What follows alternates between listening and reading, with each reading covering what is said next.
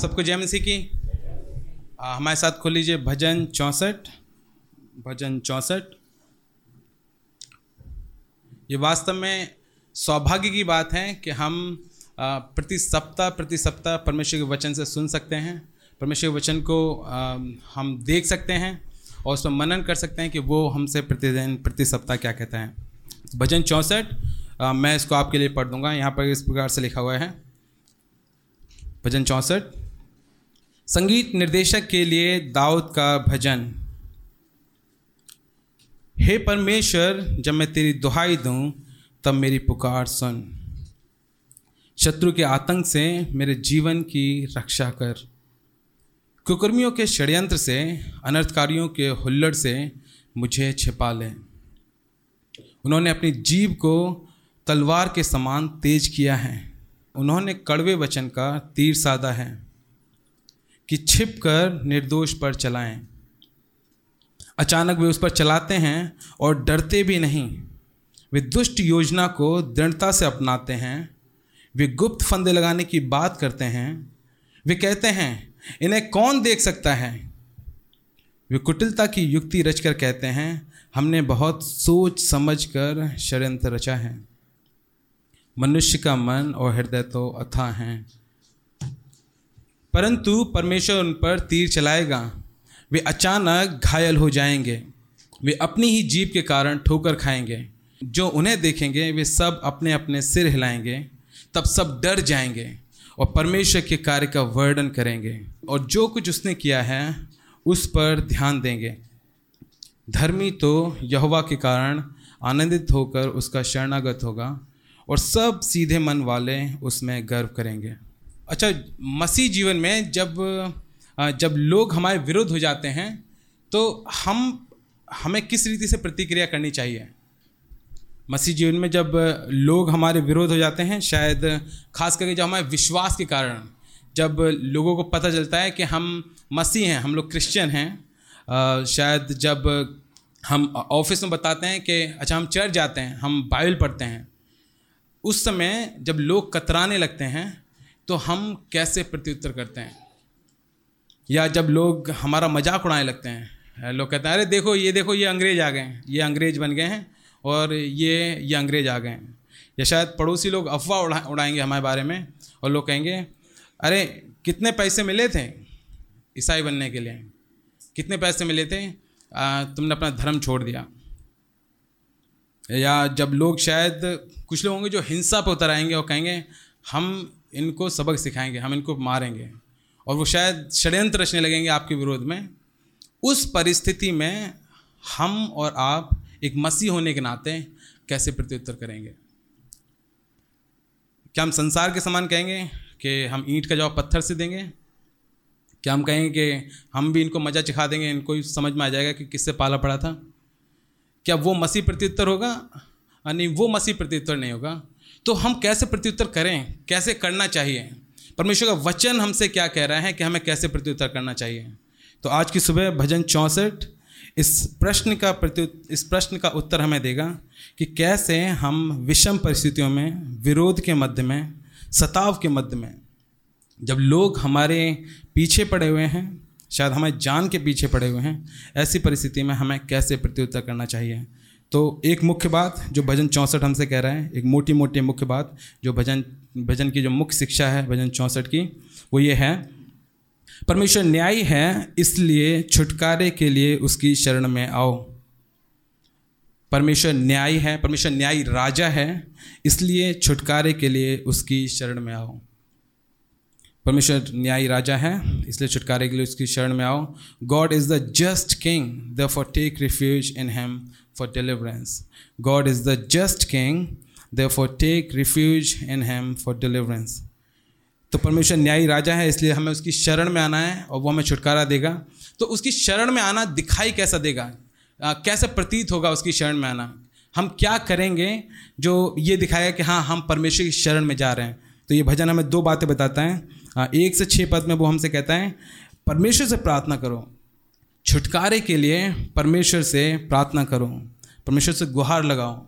जब समझ में नहीं आ रहा है क्या करना है, उस समय में छुटकारे के लिए परमेश्वर से गुहार लगाओ। एक से छः पद में भजनकार हमसे कह रहे हैं कि परमेश्वर से प्रार्थना करो गिड़गिड़ा कर विनती करो, गुहार लगाओ, उसे प्रार्थना करो। Pray to God for deliverance pray to God for deliverance request to God for deliverance दूसरी बात जो इस भजन की है सात से दस पद में भजनकार कह रहा है परमेश्वर की शरण माना कैसा दिखाई देगा? दूसरी बात छुटकारे के लिए परमेश्वर की विजय में आशा रखो। छुटकारे के लिए परमेश्वर की विजय में परमेश्वर के न्याय में आशा रखो। तो जब वि, वि, परिस्थिति विपरीत है समझ में नहीं आ रहा है तो प्रभु जी की ओर देखिए भजन का कह रहा है प्रभु जी की ओर देखिए छुटकारे के लिए उसकी ओर देखिए कि वो एक दिन न्याय करेगा वो एक दिन विजयी होगा। तो जब जब, आइए हम इस भजन चौंसठ को देखें और नज़दीकी से तो ये बड़ा मानचित्र है, ये नक्शा है, ये भजन चौंसठ का अब आइए हम इस भजन चौंसठ की गलियों में उतरते हैं ओके okay. अच्छा जब भजन चौंसठ में हम देख रहे हैं कि इस, अगर भजन चौस, भजन चौंसठ की अगर हम पृष्ठभूमि के बारे में बात करें तो यहाँ पर हमें यहाँ पर हमें कोई स्पष्ट विवरण नहीं पता चलता है कि ये भजन किस परिस्थिति में लिखा गया है तो स्पष्ट रीति से आप देखिए, दाऊद का भजन है, भजन, अगर आपके पास बाइबल है तो वहाँ चौंसठ जो मोटा मोटा नंबर है, उसके आगे लिखा हुआ है, संगीत निर्देशक के लिए दाऊद का भजन। तो ये दाऊद का भजन है, दाऊद की किसी परिस्थिति का भजन है तो ये किस परिस्थिति में लिखा गया है, इसका हमको स्पष्ट विवरण नहीं पता चलता है इस भजन से कि किस परिस्थिति में लिखा गया है। लेकिन अगर हम इस भजन के भाव को देखें, इस भजन के मनसाओं को देखें इस बात को समझें कि किस भाव में होकर के भजनकार लिख रहे हैं। तो हम आ, कुछ पता लगा सकते हैं कि किस समय में लिखा गया होगा। तो दाऊद का भजन है। अगर हम दाऊद के जीवन को जानते हैं एक तरफ़ कि दाऊद राजा है उसने उसका अभिषेक हुआ था उसका राज हुआ था उसके जीवन में बहुत सारे उतार चढ़ाव आए थे। और ये भजन शत्रुओं दिखा रहा है कि दाऊद के पीछे शत्रु लोग पड़े हुए हैं। तो कि हम एक मोटा मोटा अनुमान लगा सकते हैं कि शायद किस समय लिखा गया होगा। तो अगर ऐसी, ये जो परिस्थिति भजन चौंसठ में है, ऐसी परिस्थिति दाऊद के जीवन में दो मुख्य दो बार आई थी मुख्य रीति से। एक है उसके राजा बनने से पहले, जब उसका राज अभिषेक हो गया था, लेकिन वो राजा नहीं बना था। उस समय में शाउल राजा है और वो दाऊद के पीछे पड़ा हुआ है। एक था उसके उसके राजा बनने के शासनकाल के दौरान में, जब उसका खुद का पुत्र अबशालोम, उस, अबशालोम जो है, उसके राज्य को हड़प लिया। उसने उसको हटा दिया राजगद्दी पे से। और जब हम भजन चौंसठ को देखते हैं तो ऐसा प्रतीत होता है कि ये उसके राजा बनने से पहले की बात कर रहा है। शायद जब शाउल दाऊद के पीछे पड़ा हुआ है और उस समय में दाऊद को भागना पड़ा है जंगल में वो अपने जान को बचा के भाग रहे हैं उस समय में भजनकार इसको लिख रहा है। तो अगर हम शे, पहला शेमुअल उसके सोलह अध्याय से आगे पढ़ेंगे तो वहाँ पर हमको पता चलेगा कि दाऊद का राज अभिषेक हो गया है। दाऊद दाऊद ने गोलियत को हरा दिया है। दाऊद ने, दाऊद अब जो है वो दाऊद शाउल जो है, दाऊद जो है वो शाउल की सेना में है। तो दाऊद जो है बहुत सारे युद्ध लड़ रहा है। बहुत सारी विजय उसने शाउल को दिलवाई है। और उसकी जो ख्याति है वो बढ़ रही है। यहाँ तक कि लोग गाना भी गाने लगे हैं कि शाउल ने मारा हज़ारों को, दाऊद ने मारा लाखों को। तो आप सोचिए, एक राजा जो राजगद्दी बैठा हुआ है, लोग उससे ज़्यादा किसी सैनिक की तारीफ़ कर रहे हैं। और ऐसी परिस्थिति, जब ये शब्द, जब दाऊद राजा सुन, जब ये जब ये परिस्थिति जब ये शब्द शाउल राजा सुन रहे हैं, जो खुद उस समय राजा हैं, और वो सुन रहा है कि एक सैनिक की मुझसे ज़्यादा बड़ाई की जा रही है, वो ईर्ष्या से भर उठता है और वो कहता है, मैं इसको मार डालूँगा। मैं इसको घात करूँगा। और इसलिए दाऊद को अपने प्राणों को बचा कर, प्राणों को बचाने के लिए जंगल में भागना पड़ता है।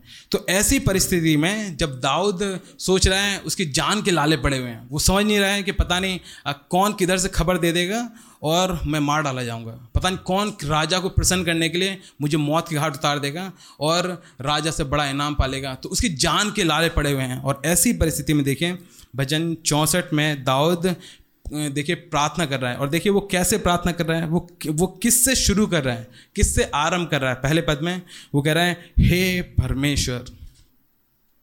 वो यहाँ पर जब वो अगर हम दाऊद के जीवन, जब दाऊद के जीवन को हम देखते हैं तो दाऊद एक योद्धा था। उस, उसके पास साहस था, वो शूरवीर था, वो चाहता तो वो किसी दूसरे राजा से जाके मिल जाता। आस पड़ोस के राजा के साथ में वो कहता हम शाहुल को मज़ा चखाएँगे लेकिन दाऊद किसी दूसरे राजा के पास जा कर के नहीं मिल गया। वो किसी मनुष्य को, वो खुद खुद की सेना नहीं बना रहे हैं, लेकिन वो जब ऐसी विषम परिस्थिति है, वो परमेश्वर के सम्मुख जा रहे हैं। देखिए वो कह रहे हैं कि, प्रभु जी, आप मुझे छुड़ा लीजिए। प्रभु जी, शत्रु के आतंक से, देखिए, पहले पहले पद में, पहले पद के दूसरे भाग में कह रहे हैं, शत्रु के आतंक से मेरी रक्षा कीजिए। तो ये लोग जो जो जो लोग इसके पीछे पड़े हुए हैं, ये बहुत ही भयंकर, खूंखार लोग हैं। और ये जो डर है दाऊद के जीवन में, ये वास्तविक डर है।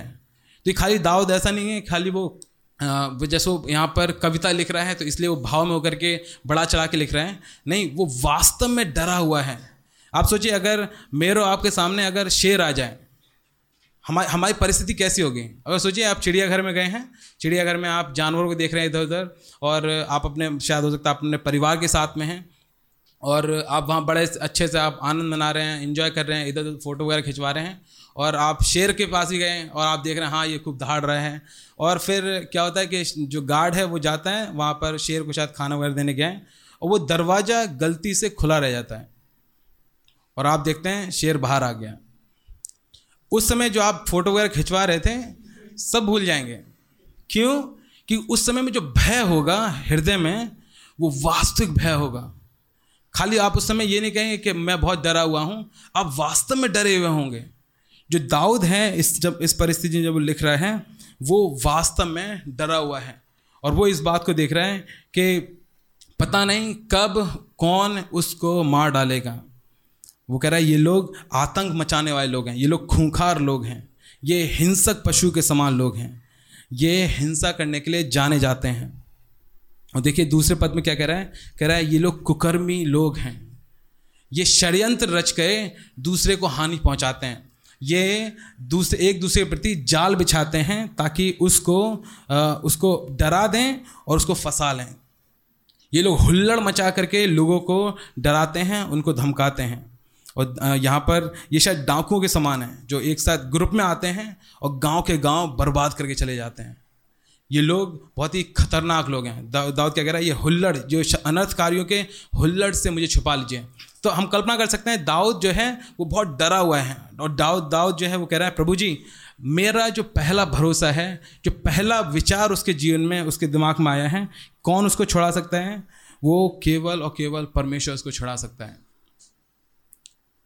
अच्छा प्रश्न मेरे और आपके सामने ये है कि समस्याओं के मध्य में, विरोधों के मध्य में मैं और आप किसके पास जाते हैं? शायद हो सकता है हमको हमको उत्तर पता है कि हम हमको किसके पास जाना चाहिए। ये हमको मालूम है। हम सब कहेंगे हाँ भाई, परमेश्वर के पास जाना चाहिए। लेकिन हमको अपने आप से पूछना है, हम किसके पास जाते हैं? शायद सोचिए कि जब शायद आप काम कर रहे हैं, अपने जॉब आप अपने शायद व्यापार कर रहे हैं ऑफ़िस में काम कर रहे हैं, और जरा जब आप लोगों को सुसमाचार बताने का प्रयास करते हैं, लोग आप बताते हैं, भाई, यीशु मसीह मार्ग सत्य जीवन है, और बिना यीशु मसीह के द्वारा कोई स्वर्ग नहीं जा सकता है। लोग क्या कहेंगे? लोग, हम हम, लोगों को अच्छा नहीं लगेगा। लोग कहेंगे, क्या ये विदेशी धर्म का प्रचार कर रहे हो? शायद हो सकता है लोग हिंसा पे उतर आए। या जब आप अपने पड़ोसियों को बताएँगे कि भैया हम चर्च जाते हैं, शायद आप देखिए, जब जब तक उनको नहीं पता था कि आप चर्च जाते हैं, तब तक आपकी वार्तालाप बहुत ही अच्छी रही होगी, बहुत स्वाभाविक, बहुत ही प्राकृतिक रहेगी नेचुरल रहेगी। लेकिन जब उनको पता चल गया कि आप क्रिश्चियन हैं, उनकी तुरंत निगाहें, उनका दृष्टिकोण बदल जाता है। और वैसी परिस्थिति में हम और आप क्या करेंगे? या सोचिए कि हमारे जो घर के लोग हैं, शायद आप विश्वासी हो गए हैं, आपका पूरा परिवार विश्वासी नहीं है और वो आपका मज़ाक उड़ाता है कि ये देखो आ, ये अंग्रेज़ बन गए हैं और इन्होंने जो है अपने ही धर्म को छोड़ दिया है। वैसी परिस्थिति में हम हम और आप क्या करेंगे? हम और आप किसके पास जाएँगे? कभी तो प्रलोभन तो ये होगा कि हम भी कुछ कुछ उन्हीं की जैसी बात करने लगें प्रलोभन तो ये होगा कि हम भी उनकी हाँ में हाँ मिलाने लगें लेकिन वो सही प्रत्युत्तर नहीं होगा। वो छूटने का सही प्रत्युत्तर सही तरीका नहीं होगा।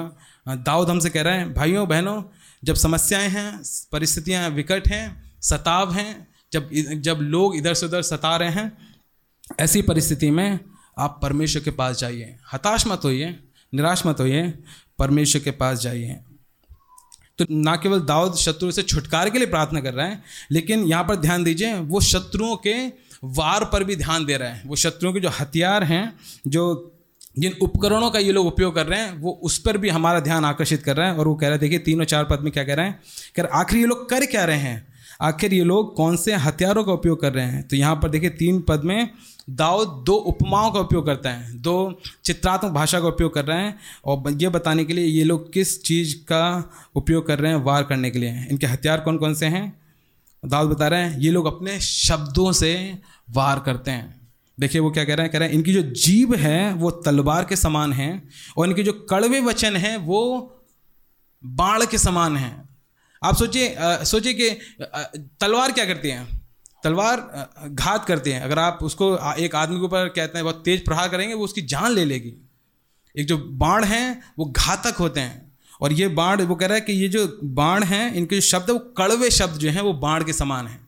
ये ऐसा लग रहा है शायद ये ये जहरीले बाण हैं जो दूसरे शत्रु को, जो दूसरे व्यक्ति को हानि पहुंचाएँगे। और दाऊद कह रहे हैं कि, प्रभु जी, ये लोग दूर से निशान लगाते हैं। ये हानि करने की इन्होंने ठानी है। ये जो शत्रु लोग हैं। ये ये लोग ये नए खिलाड़ी नहीं हैं। ये ये रंभे हुए लोग हैं। ये लोग जानते हैं कि कैसे लड़ाई करनी है। तो अब हम हम कल्पना कर सकते हैं, जब दाऊद जब दाऊद सेना में था, जब वो आर्मी में था शाहुल की आर्मी में था उस समय में जो लोग, उसके साथी लोग रहे होंगे, और अब जब शाहुल उसको मारने के प्रयास में है तो जो उसके खुद के साथी लोग होंगे, वो पलट गए। दाऊद शाहुल ने शायद कहा होगा, कह रहे तुम भी तो उसी के साथ है ना, तुम लोग भी तो उसी जय जयकार कर रहे थे। लेकिन ये लोग क्या कह रहे हैं, अरे नहीं नहीं, राजा जी, क्या बात कर रहे हैं आप? वो तो बहुत नीच आदमी है। हम तो अरे हम आप ही के साथ हैं। हम हम हम उसके साथ नहीं गए हैं। ये बिन पेंदी लोटे के समान है। अपनी खाल बचाने के लिए ये किसी को भी आगे कर सकते हैं। ये लोग आ, किसी मजबूरी के कारण दाऊद के पीछे नहीं पड़े हुए हैं। ये जो सैनिक लोग हैं ये जो खूंखार लोग हैं ये दाऊद के लिए किसी मजबूरी वश नहीं दाऊद के पीछे पीछे पड़ गए हैं। ऐसा नहीं है कि ये लोग यरूशलेम की गलियों में खड़े हुए थे और सोच रहे थे कि आ, हमको मजदूरी मिल जाए कहीं काम धंधा मिल जाए रोटी वोटी खा लेंगे। और तभी दूसरे सैनिकों ने देखा कि ए चलोगे? दाऊद का पीछे करना है? और इन लोगों ने बोला हाँ हाँ चलो ठीक है, रोटी तो कम से कम मिल जाएगी। ये लोग, वो लोग नहीं हैं। ये लोग रंभे हुए लोग हैं, ये लोग छात्र लोग हैं और दाऊद कह रहे हैं, प्रभु जी, आप मुझे इनसे बचा लीजिए। दाऊद कह रहे हैं, इनकी जो बातें हैं, इन लोगों की जो चुगलियाँ हैं, इन लोगों की जो अफवाहें हैं, वो दाऊद की मौत को बढ़ावा दे रही हैं। ये लोग छिप कर वार करते हैं। देखिए, चार पद में दाऊद क्या कह रहे हैं? ये जो जो तीर इन्होंने साधा है, इनके हथियार जो हैं, वो छिप कर वार करते हैं। और ये डरते नहीं हैं। और ये बात दिखा रहा है कि जो जो परिस्थिति है, वो और अधिक विकट है। जो जो जो स्थिति है वहाँ पर, वो और भी ज़्यादा घनघोर हैं।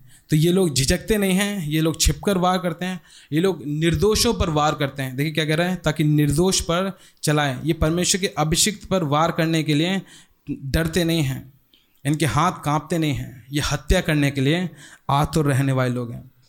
और यहाँ पर दाऊद इनसे इनसे कह रहा है, प्रभु जी, आप हमें बचा लीजिए।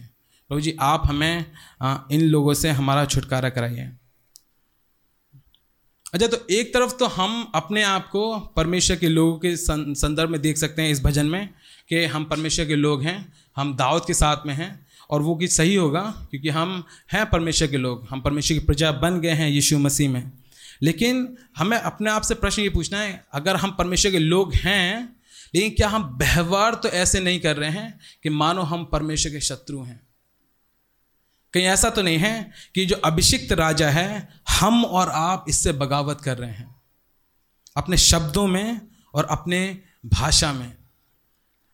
तो शायद हम हम, अगर हम अपने से प्रश्न पूछेंगे तो शायद हो सकता है हम पूछें कि अरे मतलब क्या हुआ? क्या कहने का मतलब क्या हुआ? कहने का मतलब ये हुआ कि जैसे हम परमेश्वर के लोगों से व्यवहार करते हैं, वो दिखाता है हम परमेश्वर से कैसे व्यवहार करते हैं। दाऊद कह रहे हैं, जैसे दाऊद तो दाऊद के यहाँ पर जो प्रश्न हम पूछ सकते हैं वो ये है कि कैसे हम परमेश्वर के लोगों के साथ में व्यवहार करते हैं? हमारे शब्द हमारे क्या हमारे शब्दों से लोगों की आत्मिक उन्नति होती है? या हम क्या या फिर हम केवल तंज कसते रहते हैं? तो सोच के देखिए, जो कलिसिया में हमारे जो साथी भाई लोग हैं, भाई बहन लोग हैं, विश्वासी भाई लोग विश्वासी भाई और बहन लोग हैं, क्या हम जब उनको इवन जब हम उनको सुधारते भी हैं तो क्या हम उनकी आत्मिक उन्नति के लिए सुधार रहे हैं? तो अच्छा हो सकता है हमारे लिए बात क्लियर हो, हमारे लिए स्पष्ट हो कि हाँ हम उनकी आत्म उन्नति के लिए सुधार रहे हैं। लेकिन क्या वो लोग इस बात को समझते हैं कि ये हाँ मेरी आत्म उन्नति हो रही है इससे? क्या हम उनके लेवल पर आकर के उनको समझाने का प्रयास करते हैं? या केवल हम व्यंग ही कसते रहते हैं, या केवल मज़ाक उड़ाते रहते हैं? शायद हमें सोचने की आवश्यकता है, कहीं हम तो एक दूसरे के प्रति अपने जीव को तलवार के समान और शब्दों को बाढ़ के समान उपयोग तो नहीं कर रहे हैं। एक और प्रश्न होगा जो हमारी हेल्प करेगा इस बात को देखने के लिए कि हमारे शब्द क्या दूसरे लोग की आत्मिक उन्नति कर रहे हैं नहीं कर रहे हैं? आपको पूछना चाहिए, पिछली बार कब था कि किसी ने आपसे आकर के अपने पापों का अंगीकार किया? सोच के देखिए। आपके शब्द बताएँगे, आपका व्यवहार कैसा है, आप सोचें, पिछली बार कब था किसी ने आकर के अपने पापों का अंगीकार आपसे किया और उसने अपना, अपनी कमज़ोरी को दिखाया? अगर शायद अगर पिछले छः महीने में एक साल में दो साल में अगर किसी ने कभी नहीं किया तो हमको शायद सोचना चाहिए हमारे शब्द दूसरे लोगों के लिए आ, कैसे उपयोग हो रहे हैं? शायद हो सकता है इसलिए लोग नहीं कर रहे हैं क्योंकि लोग भरोसा नहीं करते हैं। लोग सोच रहे हैं अभी हम इनको बताएँ कि हम वासना के पाप से आ, लड़ रहे हैं तो ये मेरा मज़ाक उड़ाने लगेंगे। लोग अगर इनको पता चल जाएगा अरे मैंने आ, कुछ ऐसा देखा था जो मुझे नहीं देखना चाहिए तो ये अभी सब चार लोगों के बुला करके कहेंगे अरे ये देखिए देखिए ये क्या कर रहे हैं? हमारे शब्द हमको शायद सोचना चाहिए।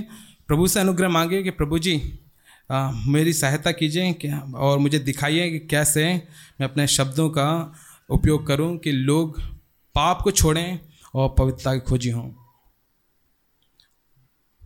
अच्छा जब हम दाऊद की इस प्रार्थना में और आगे देखते हैं तो दाऊद पाँच और छः पद में दाऊद हमें बता रहे हैं कि जो जो शत्रु लोग हैं, इनकी प्रवृत्ति कैसी है? ये लोग इन लोगों की मन, इन लोगों का हृदय कैसा है? तो देखिए छः और सात छः पाँच और छः पद में दाऊद हमको बता रहे हैं कि इनकी स्थिति कैसे इनका हृदय कैसा है? ये कह रहा है, ये दुष्ट लोग हैं। ये लोग ये लोग उठते बैठते हैं, दुष्टता का कार्य करते हैं। ये लोग पाप करते हैं और डींग मारते हैं। ये लोग सीना ठोक करके उसका बखान करते हैं। दाऊद कह रहा है कि ये लोग हिंसा और ये लोग हिंसा तो कर ही रहे हैं, लेकिन उससे भी भयंकर बात यह है कि ये लोग हिंसक हैं। ये लोग दुष्टता तो कर ही रहे हैं, लेकिन उससे भी भयंकर बात यह है कि ये दुष्ट हैं। देखिए, पाँच पद में क्या कह रहे हैं? ये दुष्टता की योजना को बनाते हैं। ये गुप्त फंदे लगाने की बात करते हैं। और वो कहते हैं कि इन्हें कौन देख सकता है? तो जो इनका हृदय है, ये इन्होंने अपने आप को मना लिया इस बात के लिए कि हम पाप करेंगे और कोई भी हमको नहीं रोक पाएगा। ये षड्यंत्र रचेंगे और इनको कोई भी पकड़ नहीं पाएगा। कोई भी इनकी चाल को समझ नहीं पाएगा। ये लोग योजना बना के पाप कर रहे हैं। ये लोग तो ये लोग जो है, नए खिलाड़ी नहीं हैं। ये लोग षड्यंत्रकारी लोग हैं। ये जाल बिछाने में मास्टर हैं। ये ये लोग जो हैं शिकारियों के समान जाल बिछाते हैं और शिकार करते हैं। इनकी दुष्टता यहीं पर नहीं रुकी। आ, ये लोग स्वयं को इतना शास्त्र समझते हैं कि ये किसी से डरते भी नहीं हैं। ये लोग अपनी योजनाओं को ऐसे देखते हैं कि जैसे मानो आ, वो अटल रहेंगे। ये परमेश्वर को भी बेवकूफ़ समझते हैं। ये लोग सोचते हैं कि परमेश्वर भी इनकी योजनाओं को देख नहीं सकता है। ये लोग सोचते हैं, परमेश्वर भी अंधा हो गया है। देखिए क्या कह रहे हैं वो पाँच पद के अंतिम भाग में कह रहे हैं, वे कहते हैं, इन्हें कौन देख सकता है? और ये दिखा रहा है कि वो अपने हृदय में इस बात पे विश्वास कर चुके हैं, मान बैठे हैं कि परमेश्वर भी इनके जो इनके जो गुप्त योजना है, उनको नहीं देख सकता है। ये इनकी भ्रष्टता है। ये इनके पाप की चरम सीमा है। और ये ना केवल ये केवल परमेश्वर को परमेश्वर को अंधा समझ रहे हैं, लेकिन ये कुटिल युक्ति करते हैं और ये स्वयं को परमेश्वर सोच रहे हैं। देखिए, छठवें पद के दूसरे भाग में क्या कह रहे हैं? ये कुटिलता की युक्ति रच कर कहते हैं, हमने बहुत सोच समझ कर षड्यंत्र रचा है। तो ये खुद को मान तो ये सोच रहे हैं, परमेश्वर देख भी नहीं पाएगा और कोई हमको रोक भी नहीं पाएगा। परमेश्वर अपने वचन में कहता है कि मेरी जो योजना है, वे टलेंगी नहीं, वो पूरी होंगी। लेकिन दुष्ट लोग ये सोच रहे हैं, जो हमारा जो षड्यंत्र है, वो टलेगा नहीं, वो पक्का होकर के ही रहेगा, वो उसको कोई रोक नहीं पाएगा। इनके अंदर परमेश्वर का भी भय नहीं है। ये लोग परमेश्वर का इनकार कर रहे हैं, अपने चालों से, अपने षड्यंत्रों से। जब दाऊद और जब दाऊद इन सारी परिस्थितियों को देख रहे हैं, जब दाऊद इन सारी चीज़ों को देख रहे हैं, और वो कह रहा है, प्रभु जी, ये लोग इतने भ्रष्ट हैं कि इनको पता भी नहीं है कि इनकी भ्रष्टता कितनी अधिक है. ये देखिए छठे पद के लास्ट अंतिम भाग में, अंतिम अंतिम पंक्ति में क्या कह रहे हैं? दाऊद कह रहे हैं, मनुष्य का मन और हृदय तो अथाह हैं हम हम हम कल्पना कर सकते हैं कि दाऊद के साथ के जो लोग, जो शायद उसके साथ ही थे, उसके लिए कह रहे होंगे कि हम तुम्हारे मर मिटेंगे। शायद हो सकता है वो लोगों ने भी धोखा दे दिया है और वो लोग भी जा कर के शाउल के साथ मिल गए हैं। और दाऊद कह रहा है, प्रभु जी, मुझे समझ में नहीं आ रहा है, इन लोगों की भ्रष्टता इतनी अधिक होगी। और दाऊद चकित हैं और दाऊद कह रहे हैं कि, प्रभु जी आप मुझे छुड़ा लीजिए, आप मुझे बचा लीजिए। अच्छा जब हम दाऊद की प्रार्थना, जब हम दाऊद की इस प्रार्थना को पढ़ रहे हैं तो क्या ये दाऊद की प्रार्थना हमें किसी और की प्रार्थना याद दिलाती हैं? जो दाऊद, जो अभिषिक्त राजा हैं, ये अभिषिक्त राजा हमें किसी और की प्रार्थना को स्मरण दिलाते हैं क्या? या अगर हम नए नियम को पढ़ेंगे तो ऐसी ही प्रार्थना एक उत्तम अभिषिक्त राजा ने की थी। उसने भी प्रार्थना की, इस, उस यीशु मसीह जो उत्तम राजा है उस उसने भी गत्समनी के बाग में कुछ ऐसी प्रार्थना की। क्यों क्यों? क्योंकि उसके भी विरोध में लोगों ने षड्यंत्र रचा था। क्योंकि उस पर भी लोगों ने शब्दों से वार किया। वो नम्र राजा था। उसने जब यरूशलेम में प्रवेश किया तो उसने किसी राजसी घोड़े की सवारी नहीं की लेकिन उसने एक गधे की सवारी की। और आ, और बहुत सारे लोग आज का दिन उसी पाम संडे करके या जो खजूर का इतवार है उस करके मना रहे होंगे। वो जो उत्तम, जो नम्र राजा था, जो उत्तम अभिषिक्त राजा था, जब वो आया संसार में, जब वो यरूशलेम में विजय प्रवेश कर रहा था तो लोग सब चिल्ला चिल्ला करके, नारे लगा लगा के कह रहे थे हो सन्ना हमको बचाइए, हमको छुड़ाइए। और जो भीड़ एक समय उसका हो सन्ना के नारे लगा रही थी, कुछ ही दिनों के बाद में वो भीड़ चिल्ला चिल्ला कहती है, इसे क्रूज पर चढ़ाओ, इसे क्रूज पर चढ़ाओ।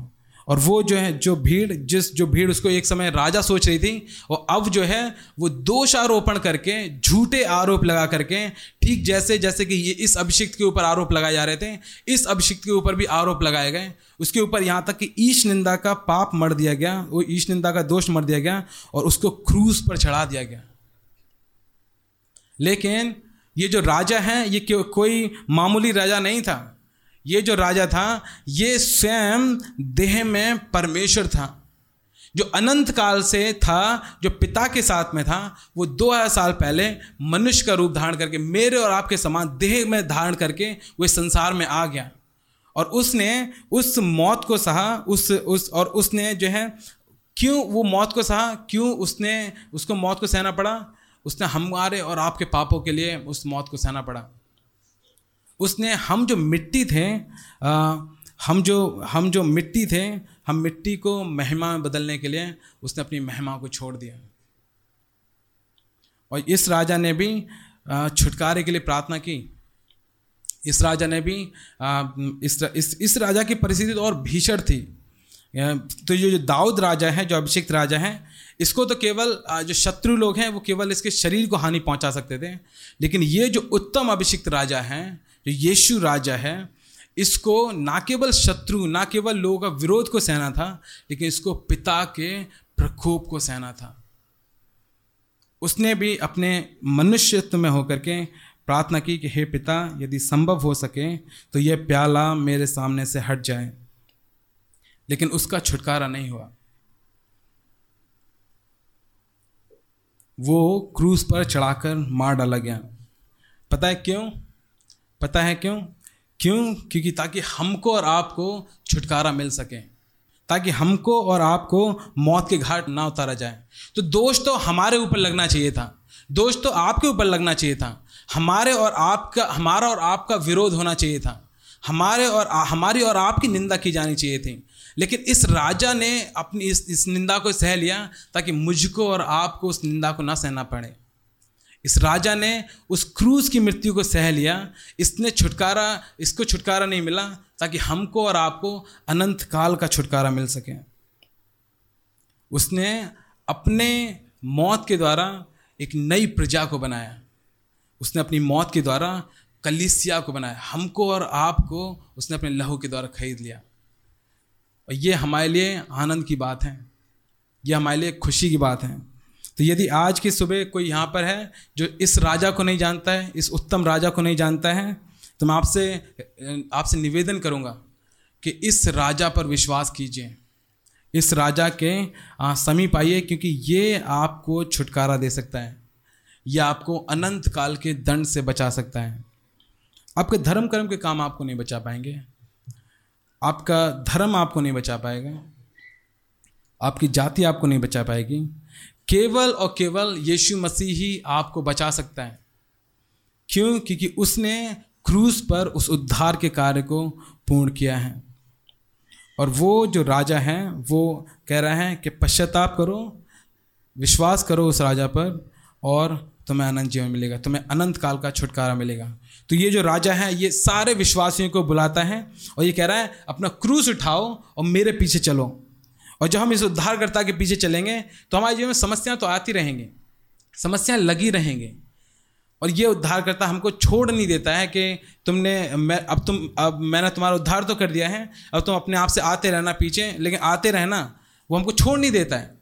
वो हम, उसने हमको अपना पवित्र आत्मा दिया है और वो पवित्र आत्मा हमको ढांढस बनाता है। वो पवित्र आत्मा हमारे हृदय में गवाही देता है। जो यीशु मसीह ने कहे यौना सोलह अध्याय उसके तैतीस पद में, ढांढस बांधो क्योंकि मैंने संसार को जीत लिया है।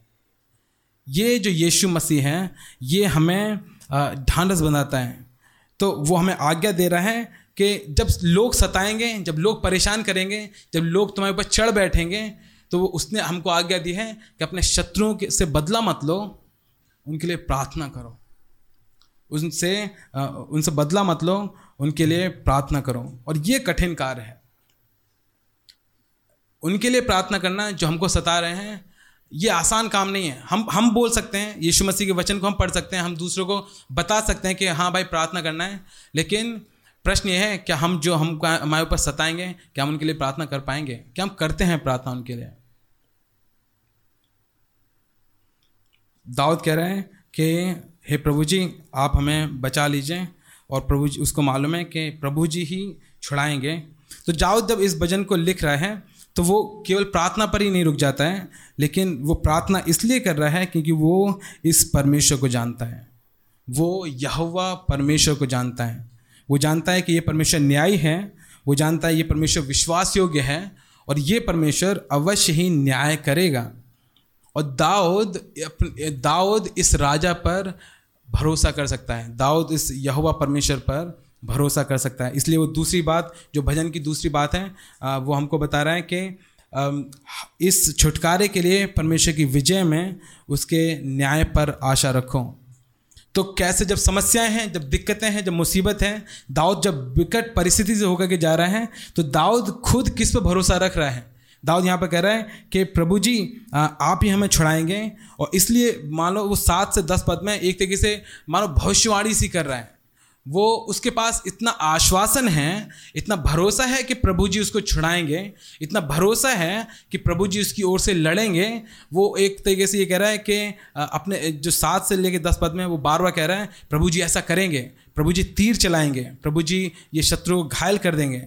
देखिए, आठ पद में कह रहे हैं, ये लोग ठोकर खाएँगे, ये लोग सिर हिलाएँगे नौ पद में कह रहा है, ये लोग वर्णन करेंगे कार्यों का, ये लोग ध्यान देंगे।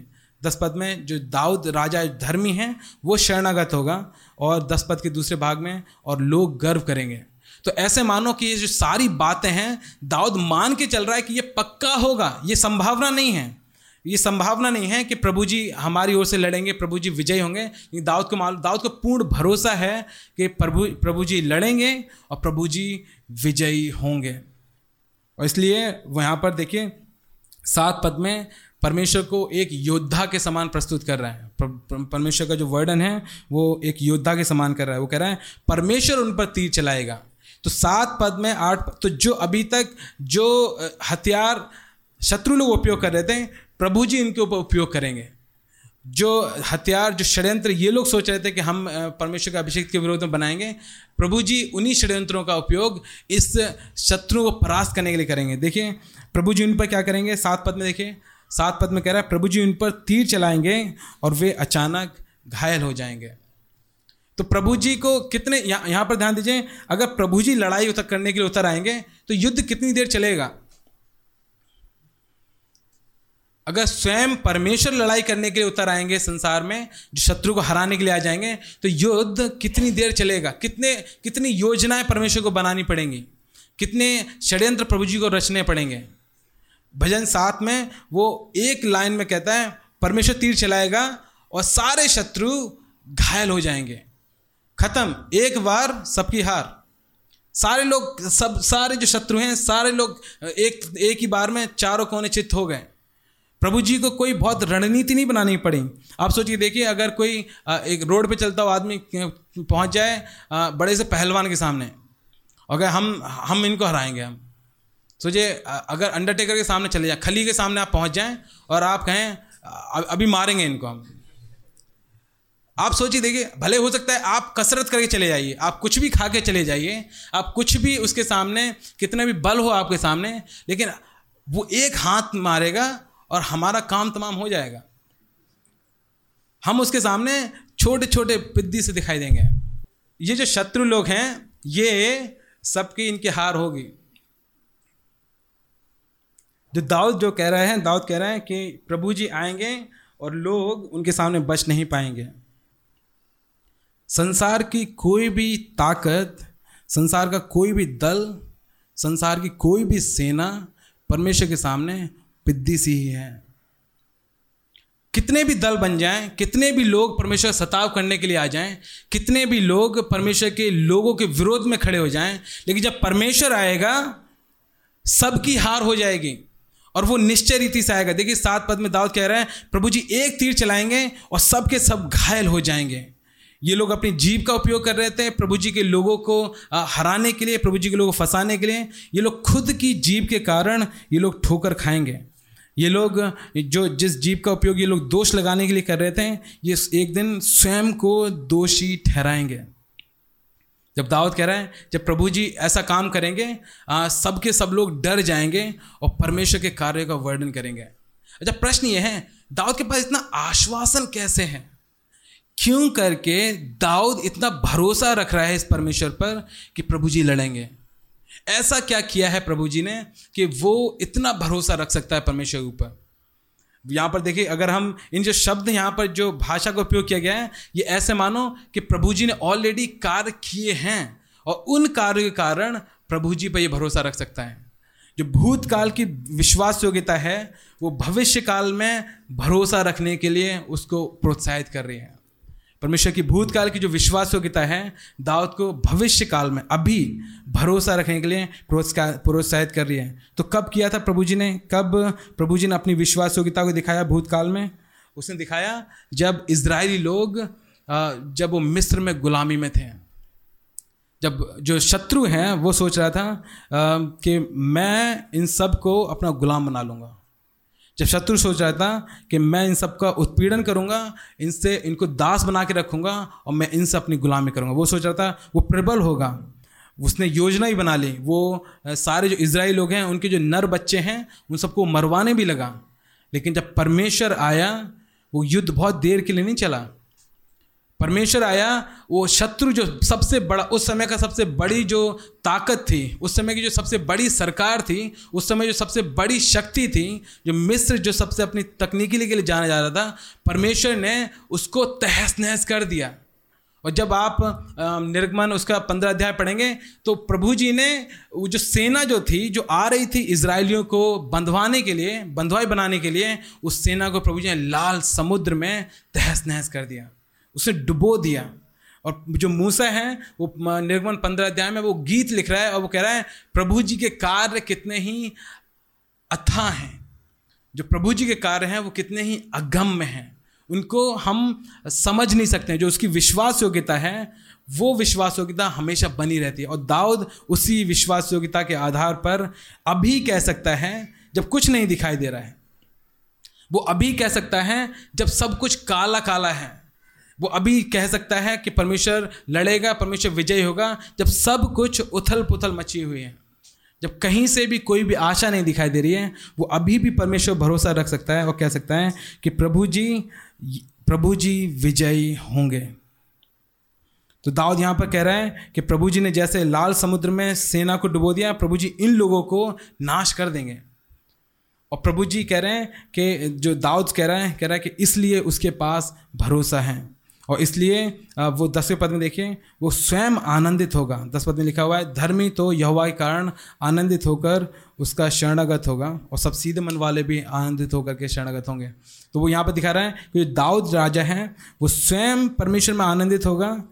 उस समय भी जब शायद अभी छुटकारा नहीं मिला है, लेकिन उसके अंदर इतना भरोसा है कि छुटकारा तो प्रभु जी अवश्य देंगे। तो मेरे और आपके पास क्या आश्वासन है? हम क्यों बने रहें कठिनाइयों के समय में? क्यों मैं और आप कलिसिया में एक दूसरे से प्रेम करेंगे? क्यों हम उन लोगों से प्रेम करेंगे जिनको शायद, जिनसे शायद हमारी ज़्यादा, बहुत ज़्यादा बनती नहीं है बहुत ज़्यादा हम घुल मिलने, घुल मिल नहीं पाते हैं?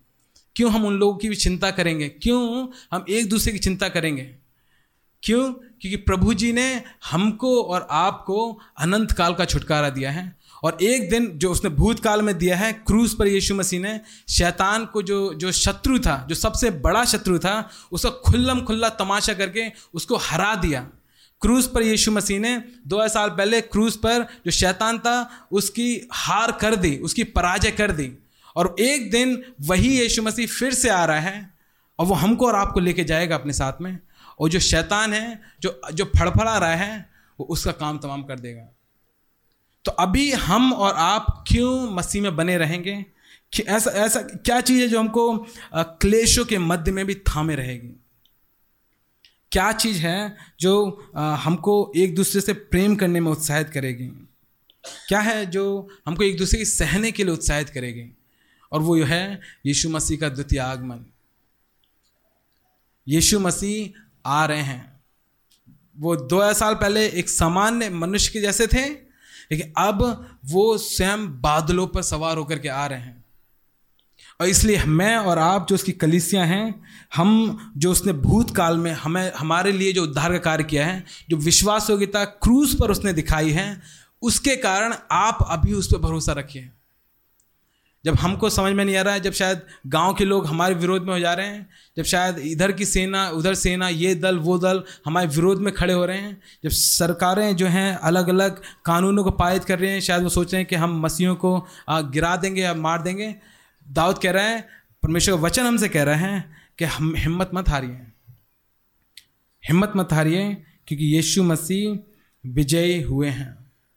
यीशु मसीह दो साल पहले क्रूस पर विजय हुए थे। वो अभी भी विजयी हैं। ये चीज़ हमने जब अभी जब प्रभु भोज देख रहे थे, वो स्वर्ग में हमारे लिए विनती कर रहा है।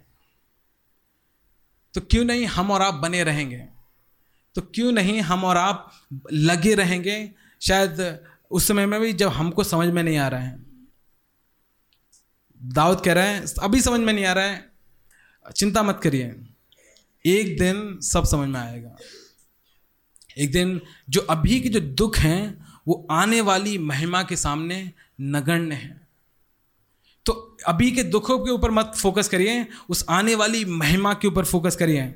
तो हमारा जो मसीह जीवन है, वो जब वो जब वो राजा आएगा, जब वो नई सृष्टि बनाएगा तो ये जो सारे दुख हैं, ये हम स्मरण भी नहीं रखेंगे।